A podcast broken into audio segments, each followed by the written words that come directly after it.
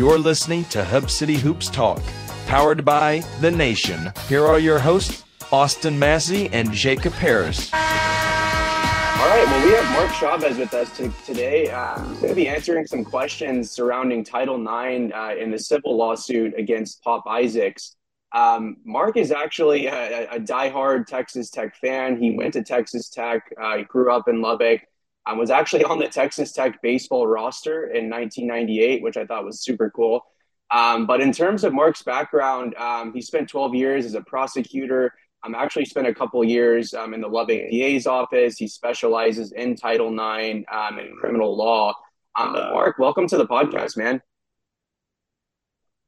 I appreciate it. Thank you very much, and I appreciate you being very, very precise in your words as far as being on the roster in 1998. That was a pretty salty team that they had back then.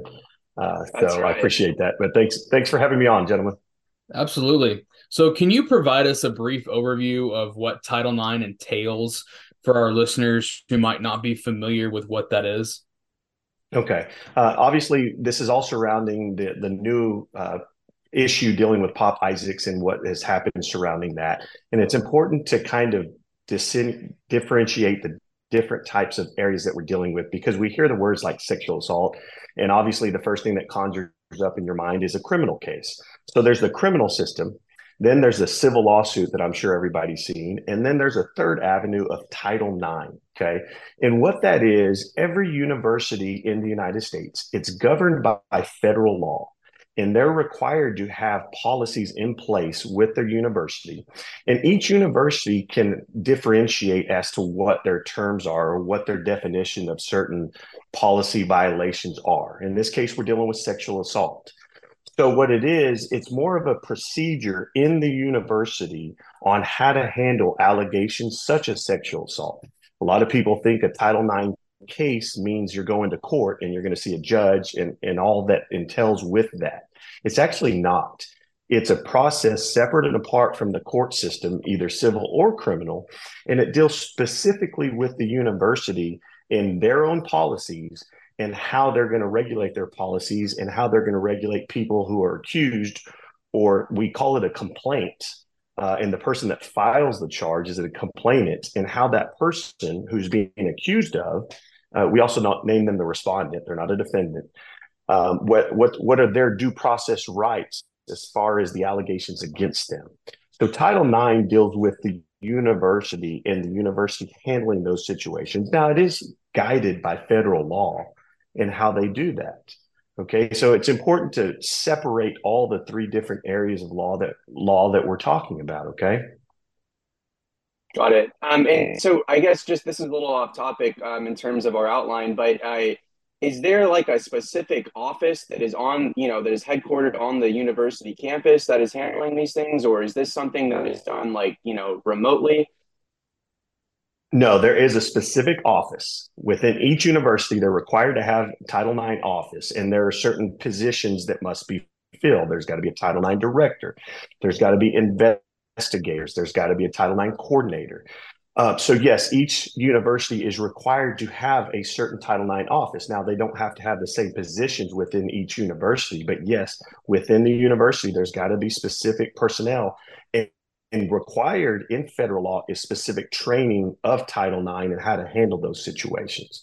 Um, and it goes everything from the invest, investigative portion all the way to the final report to a final hearing, who can hear a hearing, who's required to be in the hearing, all the way up into a Title IX counselor who is their job is to look after the mental well-being of the person accused, the respondent. Uh, and they're kind of like a counselor check in with that person. Are you doing okay mentally? How's your anxiety?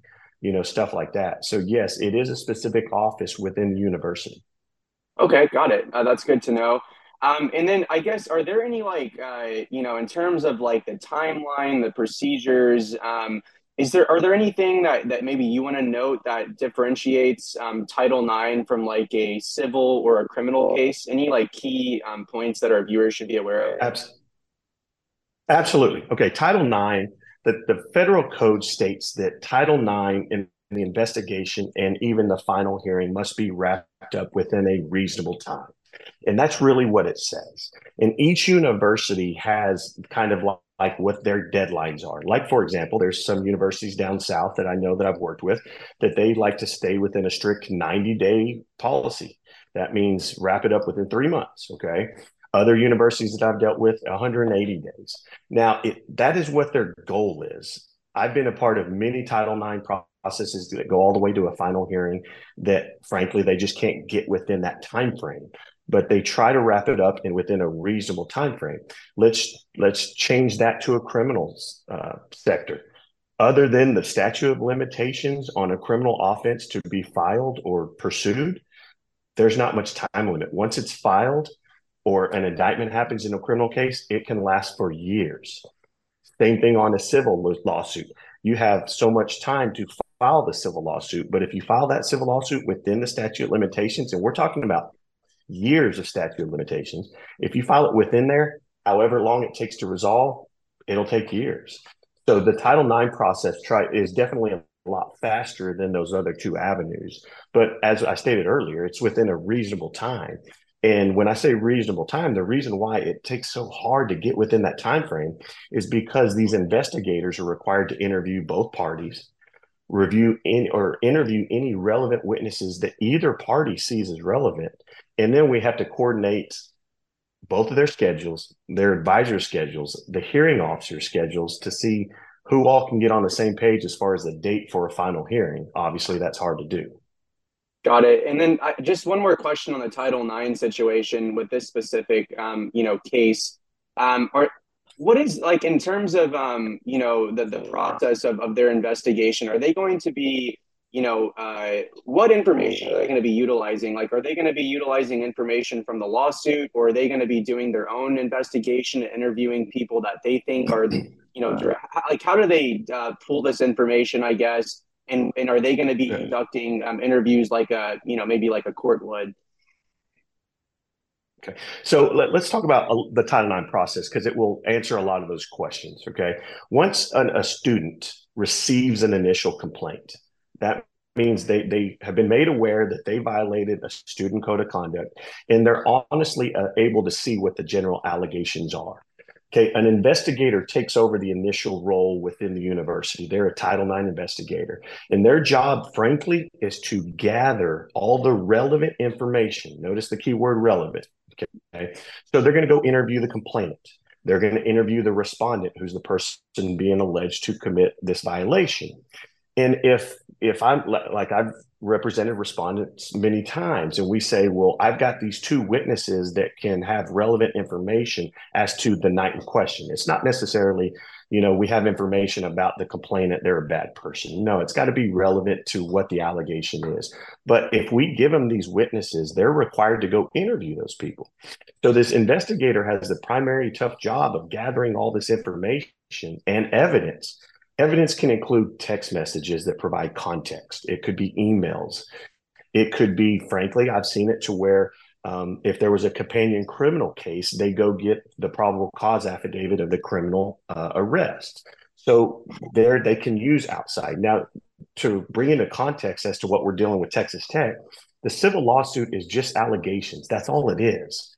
The allegations itself is not evidence. Okay. So whether they feel that's relevant or not, that's their call. So they gather all this ev- evidence and then they create what's called a final report. And we're allowed to edit it if we we read it and say, "Hey, that was inaccurately portrayed. My client actually said this, or we want this added into it." I believe we answered that, and it was omitted from the report.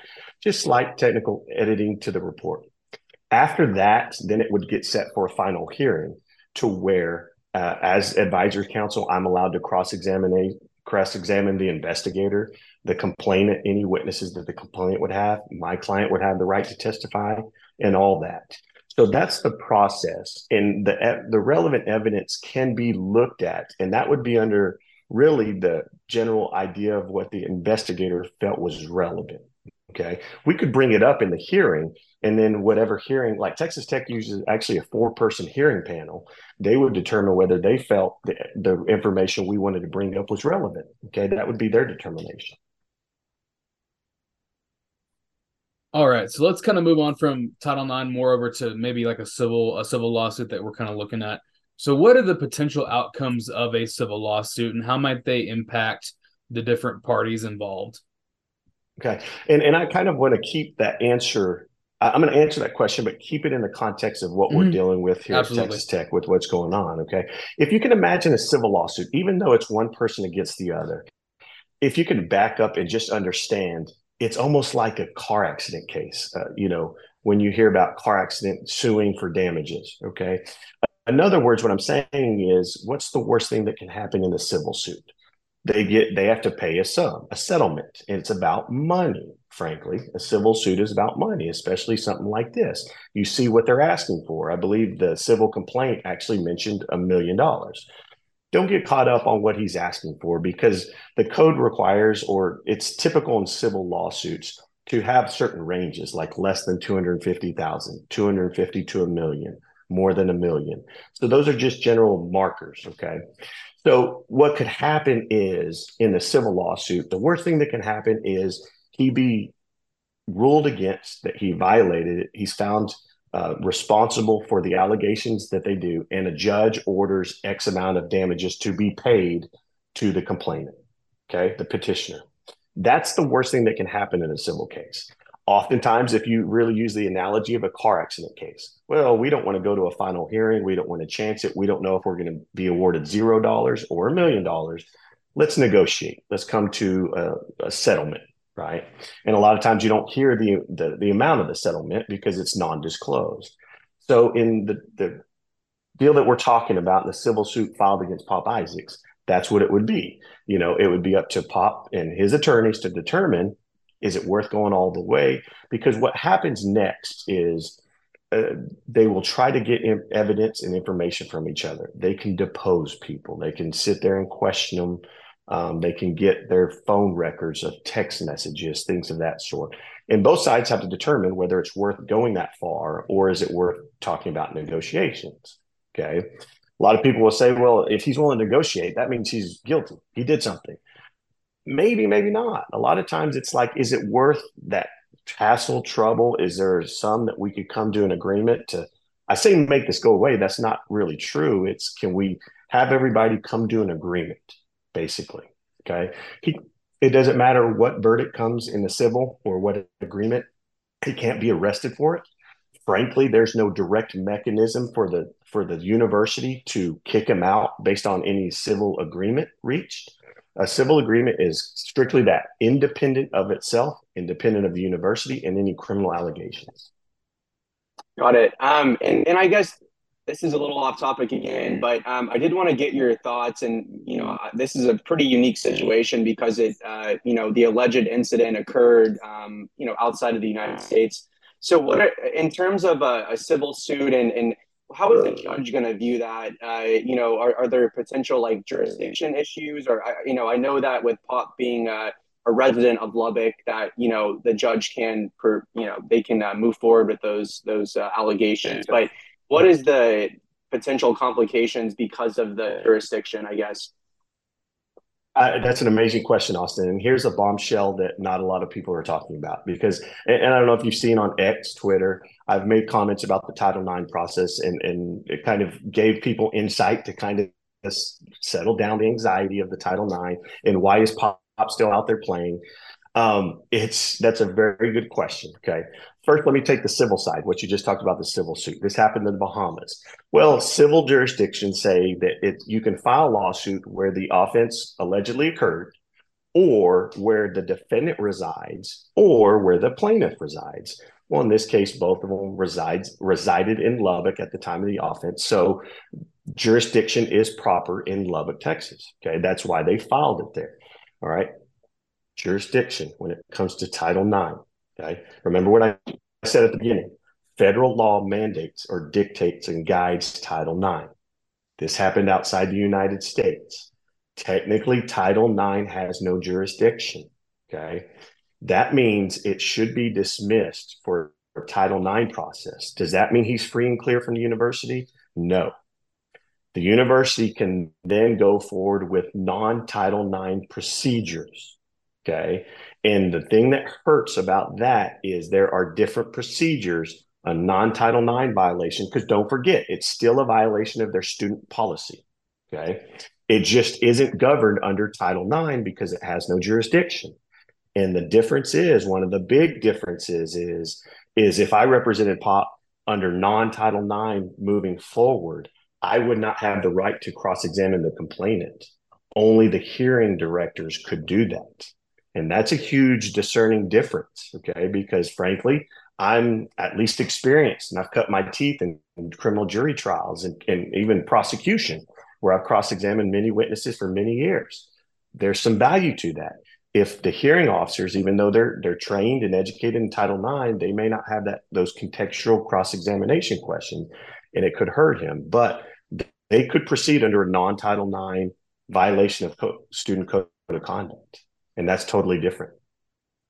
Got it. And so, you, in your opinion, and I know that this is a bit of speculation, but Texas Tech put out a, a release uh, about a week ago, and they said that you know, POP is uh, essentially cleared right now, and has they have not Title IX has not recommended that they withhold them. Something along the lines of that. I should have probably had the, the accurate statement. Do you think that potentially um, that you know what you just mentioned with jurisdiction is potentially why that statement you know is uh, is accurate, I guess, or or is that just because they haven't you know completed the investigation?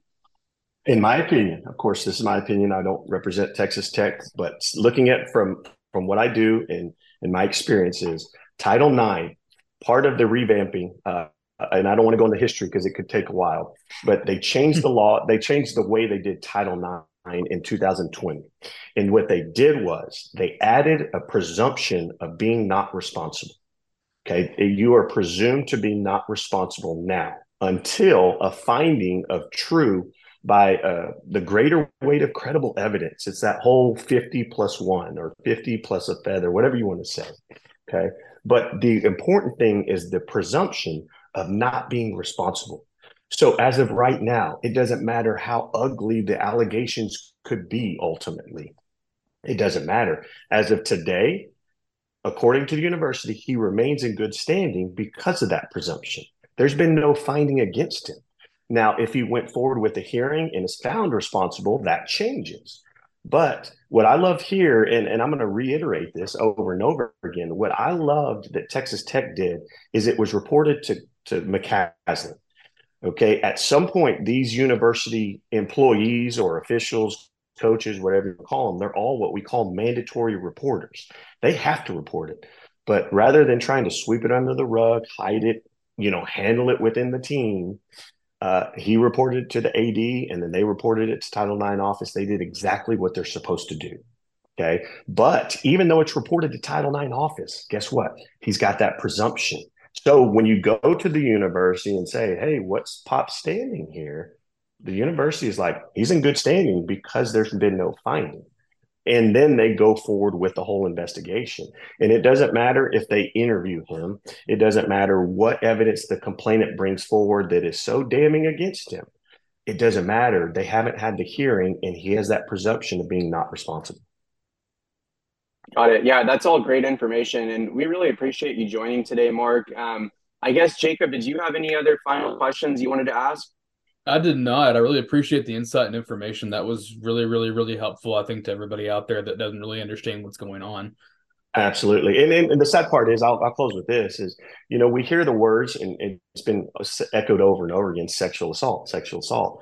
Well, my understanding, one, we're not dealing with the criminal aspect, okay, um, and, and that's got to be key because if you look at the language of that civil lawsuit, the type of allegations that he puts forward they sound criminal. You know, they're alleging intoxication, the in- incapacity to consent, and then by force, because they said, I think the language that I read in the civil lawsuit was could try to fight him off.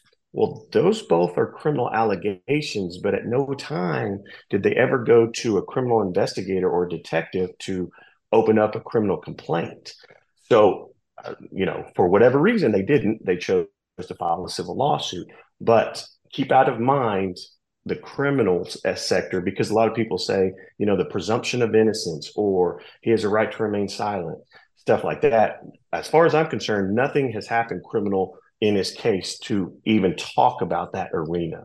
Okay. And I think that's the distinction. I hate to step out of the box here, but that's kind of maybe why we had a little differentiation between what's going on with TJ Shannon in Illinois, because he was actually arrested on a criminal complaint. And then maybe the team or the university felt like they had to make action since there was a criminal arrest.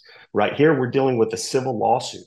And frankly, as I stated earlier, the civil lawsuit, the worst thing that can happen is he has to pay money to to the complainant or the plaintiff, excuse me, uh, and, and that's the worst that can happen. The university can't kick him out because he agreed to pay a settlement on a civil case.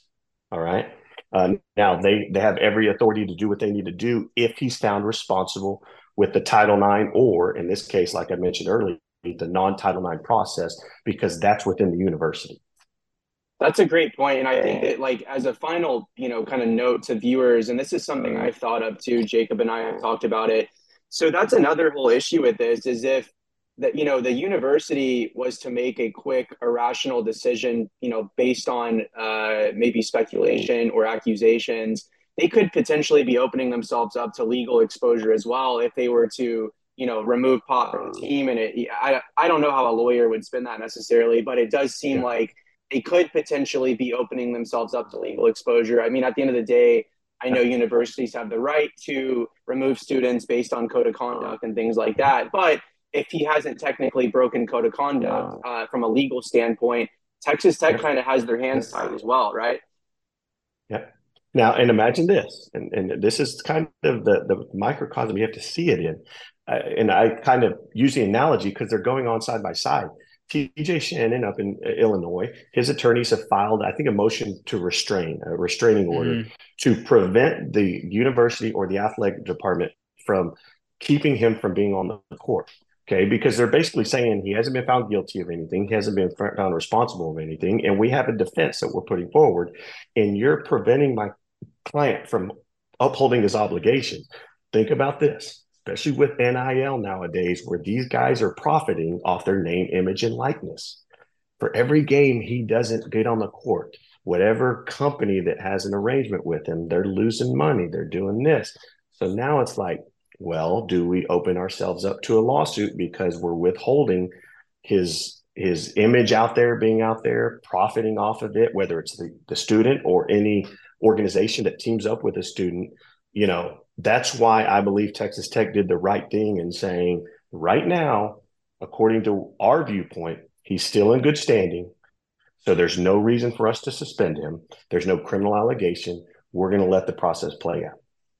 And, and like I said earlier, just to tie it all in, that reasonableness as far as timing goes, when we look at 120 days, that's four months. There's the basketball season. So he could remain in good standing for this entire year. And then at the end of it, maybe he does. I don't know. Once again, I'm on the outside looking in, but if found responsible, then there could be some conduct um, stuff that happens within the university but he could remain in good standing through this whole, whole process as the season goes along. Yep, that's that's all. This is amazing info, Marc. We really appreciate you joining. I think um, it'll it's going to be all uh, very interesting to track. I think that you know I'm I would think that this is going to be something that's pretty drawn out, like you alluded to, um, something we may not have a resolution to in the next few months, um, or you know, in the civil case, uh, we may not hear about it at all. Like you said, if there's a settlement, I, I guess that could be we wouldn't even know about it, like you said. So um, we really appreciate you joining, Marc. Uh, Marc's Twitter is Marc Chavez Law. Um, he's very active on Twitter. Uh, he he was one of the first people that I saw commenting on this whole situation.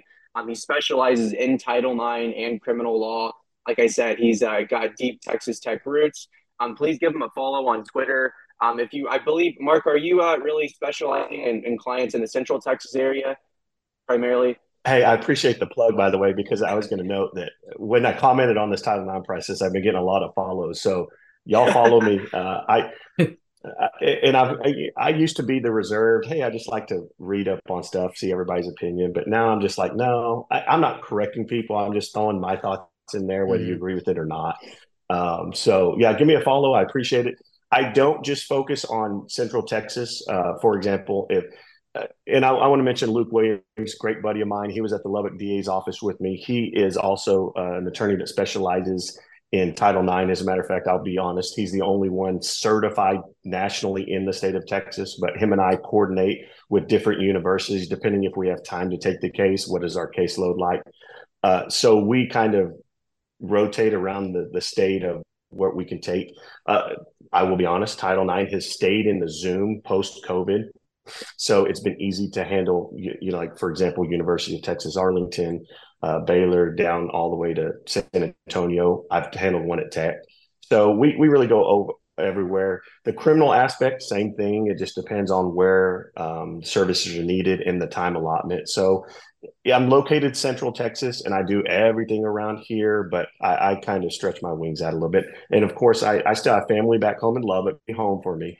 Um, and so I will handle a case or two out there um, from time to time. Luckily, I still have great friends in the D's office that I can pick up the phone and, and talk to them about a case. Um, and, and Lubbock will always be home. I enjoy going back there quite often. We're season ticket holders for football. So uh, we kind of spread around the, you know, I think the common term that a lot of people say is have bar card, will travel. well, Marc, thanks again, man. It's been uh, you, you've taught me a lot. I'm going to be honest. I think that Title IX, uh, you know, uh, there's really just uh, this doesn't happen too often, right? Especially with high profile athletes, um, and uh, especially on the basketball team at Tech. I think I think that maybe the last time something like this happened was back uh, Sean Corfrew. I think is involved in something similar. But thanks again, Marc. Again, his Twitter is Marc Chavez Law. Um, he is uh, going to be the main point of contact that I go to for any questions for things like this. Um, and for any athletes maybe listening, um, you know, someone to consider if you are looking for representation. Um, but Marc, thanks for your time and uh, have a good rest of your day. I appreciate you guys having me on. You have a great day. Uh, what's going on, Jacob? Oh, you know, living life, riding riding the high that comes with uh, being two and zero oh in conference play for the first time and uh, five years. Like, uh, holy cow! Like that, that, it's it's really underrated. Like how hard that is to do. I agree. I think like I, when we look back at the season, I think that that win over Texas on the road is going to end up being huge. Mm-hmm. Um, and honestly, you know, a lot of people, you know, they're hard on Texas. I think they are. To, from a resume standpoint, they definitely have done uh, close to nothing. They did get a really big road win against, uh, you know, a top 40-ish team in Cincinnati. Mm-hmm. So, you know, where I'm going with that is that's all good for Tech. Um, the more Texas can win from here on out is actually good for Tech because it, it helps their rankings um, and it, it, makes that win look even better. Um, but what a massive road win. Um, and then last night, uh, you know, they played Oklahoma State. Oklahoma State took Baylor to overtime. Um, of course, this was in, uh, you know, at Oklahoma State. Um, but a team that, you know, is scrappy. Um, they, they have nights where they can make 15, 16, 17 three point shots. And a team that also um, was uh, around in the top 30 ish of defenses over the last 10 games. Yeah. Um, so, what are your thoughts, I guess, uh, from last night's game? Um, any any points you want to touch on? No, I think they just did a really good job of uh, kind of rallying the troops after being down nine. Um, like you said, the Oklahoma State was able to come out and just hit a bunch of threes. Um, and then kind of after that, you know, they regrouped, made some pretty major adjustments, um, especially on the offensive side of the ball that kind of spaced things out and allowed for more one-on-one matchups. And I think that really allowed Texas Tech to take advantage of some mismatch- mismatches they had that they really weren't able to take advantage of the first four or five minutes of the game. Yeah, I think the I feel like it, the the Texas Tech team is just so hard to stop offensively. Mm-hmm. Um, because so a couple of things that I've noticed. Um, Tech at the beginning of the season, I, I don't know if you remember, but they were just jacking up threes, threes, threes. Yeah. threes. Now they're it feels like they're being so selective. Like every possession really matters for this Texas Tech offense, right? And it's like. Mm-hmm so their their volume numbers have gone down on three points, but their percentages are going up because they're taking better three point shots. Yeah. So I think if you go in and look, um, I don't have the stats pulled up, but over you know over the last, I think I tweeted about it a couple days ago, but over the last like five or six games, I think they're shooting the three like anywhere from forty to fifty percent, which is absurd as a yeah, team. You know, um, it's insane, and I really credit a lot of that to do with the Texas Tech staff, but also you know the discipline for the team. Like it's very easy when you're down, or very easy whenever you're struggling, just to really you know jack up shots. You know, last night's a great example. I think Oklahoma State started off; it was like eleven to three or something like that. It was um, to three, and then I think it got to twenty to eleven at one point. Was yeah, it got to twenty of eleven. Yeah, Tech, Tech went on that little mini run, and then Oklahoma State got a couple steals. They made a 3 mm-hmm. and it was mm-hmm. like, oh my gosh, we're back down nine points again. Uh, but I thought the thing that was so impressive about that was instead of panicking, what they did was they started throwing the ball down to Warren and Darrion Williams in the, in the block and just letting them kind of go to work. And I think that that's a really, you know, what makes them so challenging is you have guys like Darrion Williams who he can operate down low, he can put his back to the basket, and he's actually really he's kind of like one of those guys that's sneaky strong. Like he's he's not super yeah. tall, but it feels like he can get leverage over taller defenders. Um, and he uses his body so well down low, and he's he's got great touch around the basket. And then, like, let's talk about Warren Washington. I feel like hmm. I don't know what happened with Warren Washington, but now he's like crazy. He's like a seven foot point guard who's throwing assists in like you know, he's out here doing, you know, hook shots and, and he's, he's getting his back to the basket. He's getting lobs. He's, you know, alley oops from Joe and, and Pop. So I guess what are your thoughts on Washington? Do you think that this is like McCasland and, and Dave Smart almost had like this revelation of like, oh my gosh, they're watching the film. We need to utilize them this way. I guess what are your thoughts on that? I think like going into this season, like you and I had talked about it multiple times, like he was really going to be a lob threat. We didn't really think he was going to average more than seven, eight points a game, you know, put up six, seven rebounds a game. And that was what they, that was what the team needed, it looked like. But now it's like, holy crap, you have, you have, you know, you have, you know, Bill Russell in the post, you know, flinging up hook shots and just playing absolute awesome defense. And then, you know, you have an you have a guy who's you know dishing three four assists a game the last you know three weeks, and it's just it's it's insane. Like, and McCasland talked about at the beginning of the season about his like passing ability. Like, oh yeah, we're gonna use that. Like, and we all thought it was kind of coach talk. Like, oh whatever, you know, he's a big man. Well, he he might get one assist a game, but no, recently he's just been he's very he's much. I I think everybody underrated him, especially like in transition He's very he's much better at spacing the floor, much better at getting the spots and making the right pass that a lot of people thought. Um, it's just been incredible, incredible to watch him because I didn't see him, I guess, coming in as a guy that you could clear everything out, throw the ball into him. But now you're doing that four or five times a game, and it's being it's become very a very efficient play. Yeah, I mean, yeah, the, his his his shooting numbers are just ridiculous. I mean, he's not mm-hmm he's not taking you know shots really outside of like 15 feet. But, exactly. Um, but I mean, like here is last here. Here's how he opened up conference play: 15 points against Texas. He had three blocks. He had a steal. And he had three rebounds. Um, so one thing that he isn't doing right now a lot of is rebounding, and I think that mm-hmm. that's I do think that that's a, a, little bit of a concern, not not for him specifically, but I think we'll touch on this in a little bit. I think that rebounding in general, um, you know, Tech could struggle against really good rebounding teams. Um, but, you know, and then against Oklahoma State, he had uh, 16 points, he had a steal, he had two blocks, five assists, and four rebounds. So, I mean, he was literally, he did everything. I mean, this guy's seven foot, he's, seven feet tall, you know? He's just, it's, it's incredible. Like, I think he's, if in in our in our wildest dreams of like huge expectations this is what he needed to turn into. Yes, it's, to it's, kind of push this over the edge, and I think he's doing it, and and it's very exciting to watch.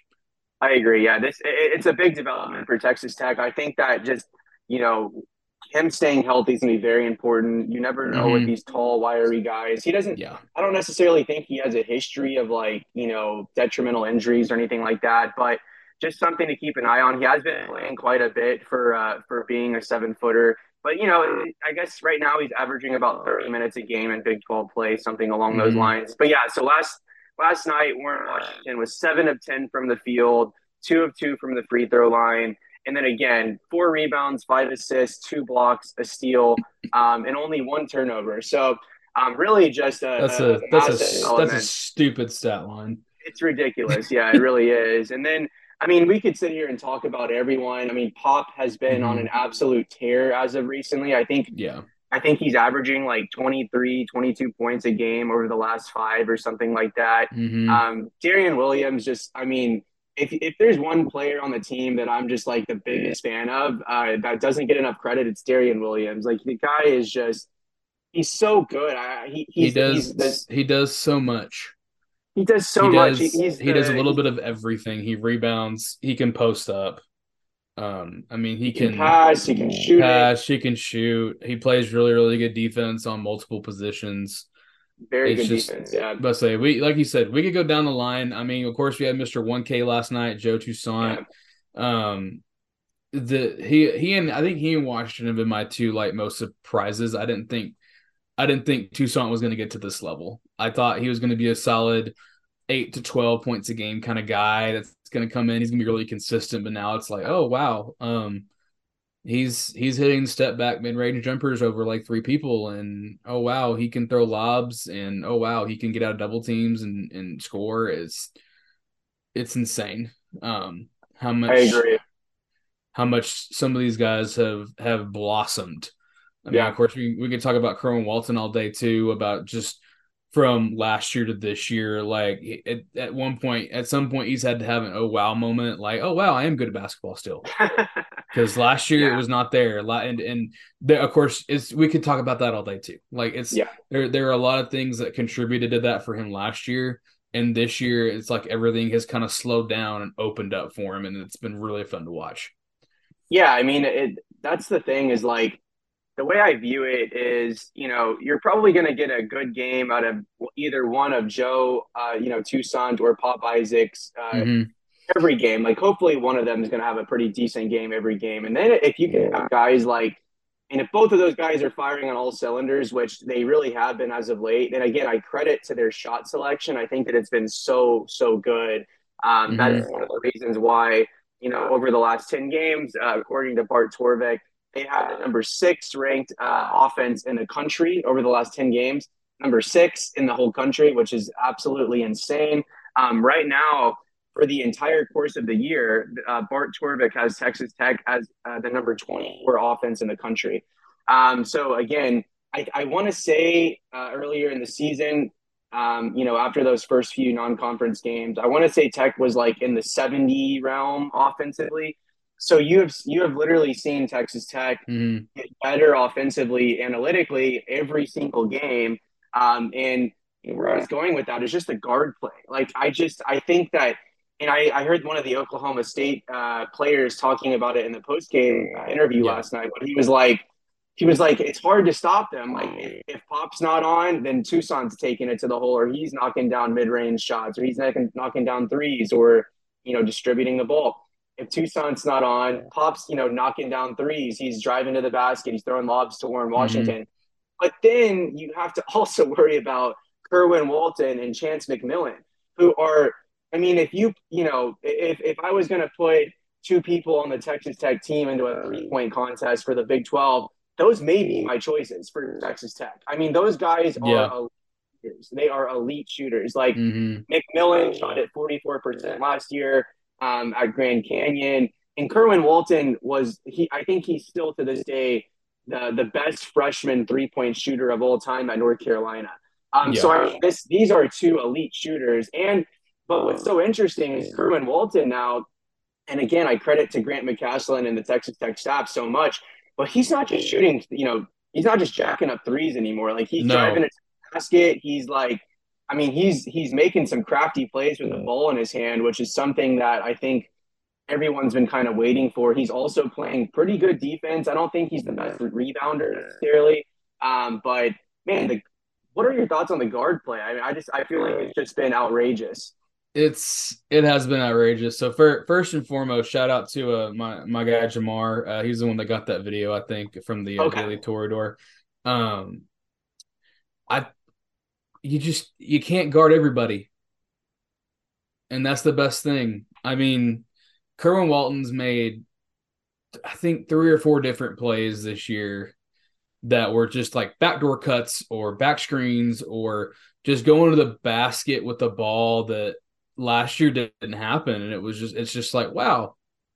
Uh, everybody told me that he was a sniper from outside, but now he's driving the basketball. Now he's making backdoor cuts and finishing over people and getting and ones. And I mean, obviously, he's playing just so much better defensively.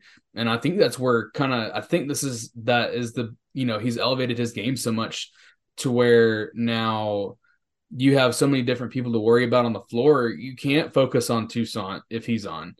You can't focus on Pop if he's on. You can't focus on Chance McMillian if he's knocking down 10,000 three pointers. You know, you can't focus on one of these guys because there's like four others that could step up at any point in time. I mean, you can even kind of include Darrion Williamson on this when he plays outside because he posts up a lot, but he's also he's also hit a lot of knockdown threes this year. And it's like if you have, you know, at any point in time, you have four guys out there that are just lighting it up from outside, and you can't. It's very hard to defend. Like you have you have Warren Washington, who's obviously not going to hit a three, but even he, I think, even his perimeter offense has been great because of his passing ability. It's yeah, just the guard, the guard play has been so much better than in years past. I think that the whole, you know, I think I, I so much credit to Grant McCasland and Texas Tech because mm-hmm. I thought I really, I really did not feel great after Devan Cambridge went out. Like I was like, yeah.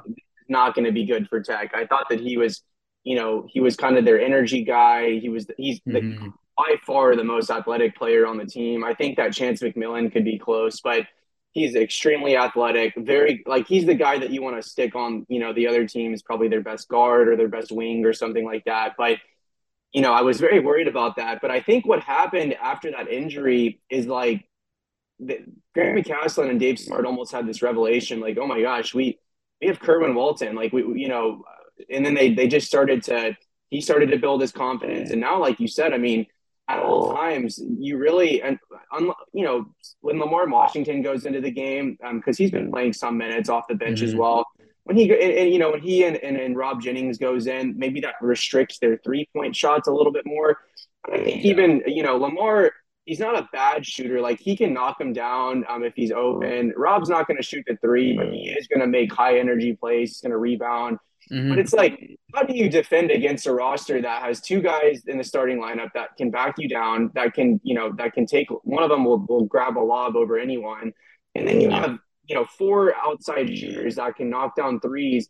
Three of them, you know, are, are undersized. Uh, two of them are undersized guards who are very quick off the ball. Toussaint's actually, I, I think, like, there, we could spend all day talking about how impressive these guys have been, but I mm-hmm. watching Toussaint, I feel like he's just a completely different player this year. Like that again, maybe this is just because he wasn't being utilized properly at West Virginia. Maybe he didn't get enough minutes. But the reality yeah. is, is like he he has looked incredible with the ball in his hands. Like he can make things happen whenever Tech's offense kind of goes into a rut. Um, and he can play iso ball. He can get to the hole. Like, and he's he's been really good at drawing fouls too. I think that that's a very underrated thing that he's yeah. been doing he'll get to the basket and he's got that like NBA, you know, kind of mentality where he's like, oh, he like kind of flails and flops and kind of, you know, exaggerates things a little bit. But that's, I mean, frankly, when you're a guard nowadays, you have to be able to do that. Um, but it's, it, I'm so impressed with them. I think that, I think that there will be cold stretches offensively in the in conference play. That's just going to be yeah. inevitable. Like Tech's not going to be able to continue scoring 90 points a game. We, you know, that's just a fact. Um, so I think that uh, I think that the key though is just going to be, you know, stick stick to what's working. Um, like last night, they got down into a pretty big deficit. They didn't panic. They started playing way better defense, and they started to take better shots. And then all of a sudden, they had a 10 point lead, right? Um, mm-hmm. Um, so I think just continue to stay disciplined, um, and I think good things are going to happen. Um, and then what Agreed. about um, uh, uh, have you? Uh, so Texas Tech's obviously going to be taking on Kansas State um, this yeah. Saturday in Lubbock. What are you time to pull up some receipts? Right, that's what I was going to say. Actually, it's funny because um, this is kind of the Joe Toussaint versus Tyler Perry game. Uh, but mm-hmm. also, there's a lot of there's a lot involved here. Um, Tyler Perry played for Grant McCasland. Those two have a ton of respect for each other. Um, also, yes. Grant McCasland is obviously you know longtime friends with Jerome Tang. Um, mm. he also uh, his name is, is is you know slipping right now, but Um, they have uh, Jerome Dowell, I think is his name, the assistant coach Yeah. for Kansas State. He was Mhm. actually on the staff at UNT with Grant McCasland. So there is a lot of history. There's there, a lot of connections here. a lot of connections, but uh, I will say um, I, I haven't dove into the analytics yet in terms of Kansas State, and I haven't really pulled a scouting or, or anything like that. But I will say they are two and zero in conference play. They went on the road and, and beat up West Virginia pretty good. I think that West Virginia is probably one of the worst teams in the conference, but I don't care. Any win on the road in Big Twelve play is impressive to me. Um, so what are your thoughts on Kansas State? Have you had a chance to watch them at all? And then what do you think are going to So- be kind of the So I I got to watch the vast majority of their first game against UCF because it was on the same channel uh, before the Texas Tech game against Texas. So I just kind kind of had it on in the background. Um, what I notice is you need to stop Kaluma and you need to stop Tyler Perry. yeah in that to me in that order. Some people are going to flip them. They want to stop Perry first, but in Big Twelve play, I feel like Perry's going to be more of an of a spot up outside shooter. That's when they really started cooking UCF. Was when he just he he got they got paint touches, kicked it out. He drained a three because that's what he's good at. Um, I feel like Kaluma is much better at driving, getting into the paint, getting into the mid range where he likes to operate and getting his shots off. Besides that, they're they're I mean they're they're a solid team. They're not a bad team. Um, I feel like they're going to finish somewhere in the middle. They're probably going to go nine and nine, 10 and eight, eight and ten in conference. Like they're they're a solid middle team, but I just don't. It's it's very easy to predict where they're going to go. Like Will McNair dominated UCF's interior. That's not going to happen. The just plain and simple. Like Warren Washington is better, way better than him. Um, I think even Robert Jennings is way better than him. I just don't know what. Um, it's going to be a fun game. It's going to be in Lubbock, which is just what it's great. It's a great. Uh, I think it's a good spot for us to play them right now. Um, it's going to be battle of two two and O teams in conference. I feel like the winner of this game has a solid chance of being ranked next week, um, especially if Tech finds a way to pull it out. I feel like it's going to be uh, they have a really good chance of being ranked next week, being three in conference. Um, like I said, you got to stop you know Kaluma from driving. He does he does a lot of passing as well. Um, Tyler Perry, obviously, um, we all kind of watched him last year um, with with McCasland, kind of at the end of the season when we all when the writing was on the wall, he was coming here. Um, and then whenever whenever Texas Tech initially reached out to him in the portal, um, even if it was just kind of a respect call, I kind of dove into him a little bit for the Porter report, and he was he's he's very good outside. Um, inside, I don't know how that translates to Big Twelve. He hasn't really had to do much of that yet. He's Yeah. been more of a he's been more of a spot up shooter for them. Yes, that's true. And I think the two matchups that I'm going to be really watching, and they, they do like, you know, Cam Carter, I'm looking at their stats right now. Cam Mhm. Carter is, is very good. He's Taking been very good in. as of late. They're, they're, they're a team that's just not very deep. Um, that, that's their Mhm. biggest kind of flaw. And I think that so the two matchups that I'm going to be watching are going to be Arthur Kaluma versus Darrion Williams. Those two are probably going to match up together.